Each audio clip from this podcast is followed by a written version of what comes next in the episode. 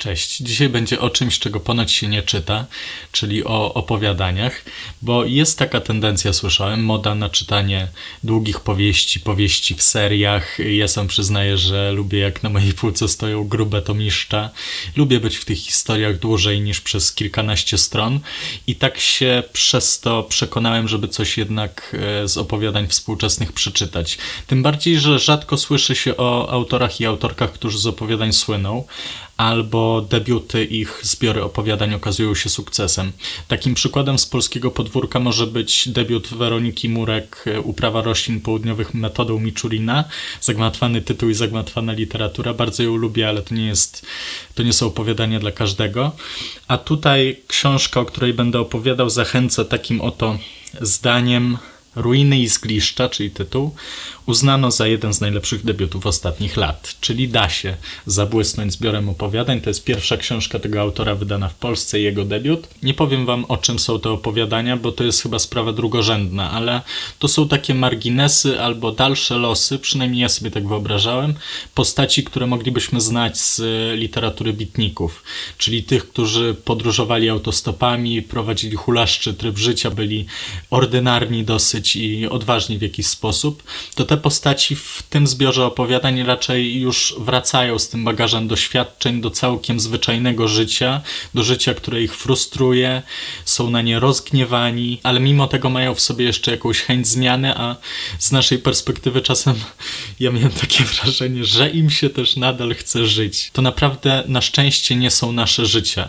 To nie jesteśmy my i cała magia tej literatury, magia w ogóle fikcji, fantazji polega na tym, że możemy być jednocześnie w dwóch światach. Możemy wejść do tego zgliszcza czyjegoś życia i trochę się tam rozejrzeć, poprzeżywać te historie, które się przydarzają, te emocje wywoływane tym, jak ten świat jest uwierający, jak irytuje. Ta literatura czasem przypomina taki, no nie wiem, jesteśmy na plaży i wszystko jest fajnie, ale ten piasek między półdubkami po prostu nas uwiera, wkurza i chcemy po prostu powyzywać wszechświat za to, że wymyślił no oczywiście nikt tam nie musiał wymyślać, ale że wymyślił piasek, kurde, w gaciach, to jest, to jest coś, coś nie tak z tym światem. Bo to jest taki świat absolutnie zdychający, taki świat wczorajszy, powiedziałbym świat na permanentnym kacu, ale niekoniecznie moralnym, niekoniecznie alkoholowym, ale jakimś takim metafizycznym po prostu. Jak potwór z obcego się przylepił i się nie chce oderwać i cała rozkosz płynąca z tej literatury polega właśnie na tym, że nas tam nie ma, że to nie jest nasze życie, ale z drugiej strony, co jest istotne,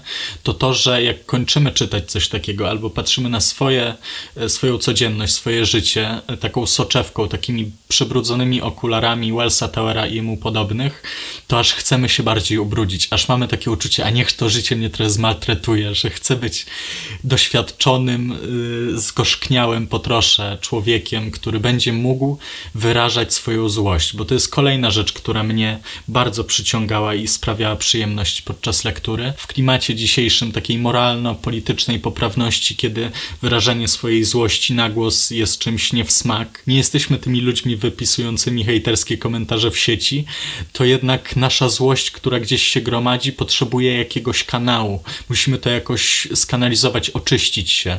I czytając takie parszywe frazy rzucane z ust bohaterów, i ten język jest taki wulgarny czasem, to tak jakbyśmy trochę to sami wypowiedzieli, jakbyśmy sami nami tą złość rozładowali, że możemy się powyżywać emocjonalnie nad tym światem, który w tej fikcji jest e, nieprzystępny, odpychający, który nie pachnie ładnie, nie chcemy w nim być, ale w ramach fikcji jak najbardziej nam to odpowiada. Podglądając tych słusznie podkurwionych bohaterów, można to jakoś przenieść do swojego życia i powiedzieć w końcu sakramentalne nie, nie zgadzam się, ma być po mojemu, ja się chcę teraz pozłościć, chcę to z siebie wyrzucić, czekam na kolejne irytujące sytuacje, które mnie spotkają i będę reagował na nie po męsku. Wells Tower to taki nasz najbardziej zepsuty kolega, który ma tendencję do opowiadania naprawdę subtelnych, świetnie skończonych y, opowiadań i tutaj wiąże się z tym jakiś taki problem być może w tej lekturze, że zawsze wtedy, kiedy przenika do nas jakaś prawda, kiedy czujemy, że już dotykamy czegoś realnego, to wszystko nagle szlak trafia, wszystko się kończy i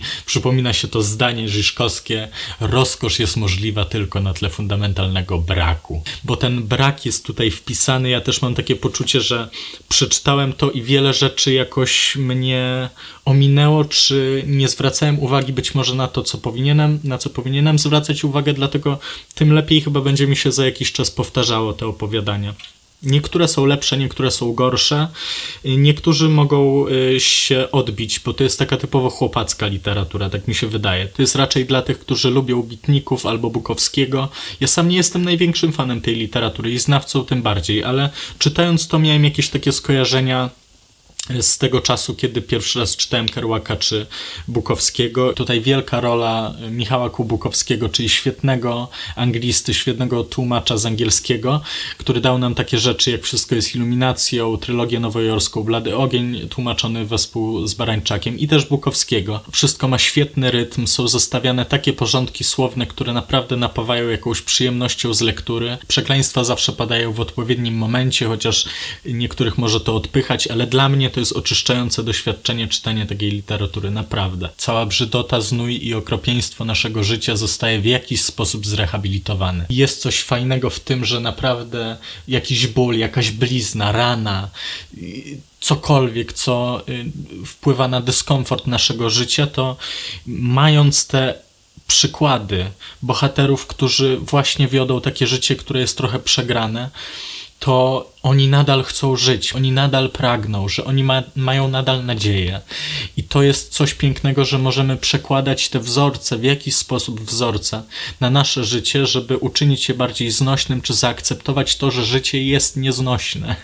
No i to jest po prostu dobra literatura do jakiegoś parszywego alkoholu, bo taki alkohol trochę przypomina taki, który gdzieś tam lubimy pić, ale niekoniecznie się do tego przyznawać. Także polecam, na pewno nie wszystkim, a tym bardziej nie niepełnoletnim, ale y, to są wrażenia niespotykane na co dzień w literaturze, która ma, y, szczególnie jak ktoś lubi literaturę albo spokojną, albo taką wyższą, kulturalną, poetycką, to tutaj ta poezja jest y, poezją codzienności, takiej brudnej, zgniłej po trosze Ameryki, lekko skacowanej e, metafizycznie i e, warto, warto się jakoś do tego ustosunkować, przeżyć te emocje i zobaczyć ten język opisu Wellsa Towera, który jest naprawdę intensywny, on kondensuje w jednym akapicie tyle takich sążnych wrażeń, że e, warto, naprawdę warto. Dziękuję za wysłuchanie, zapraszam do wszelkich możliwych aktywności na tym kanale, komentowania, subskrybowania, lajkowania i tak.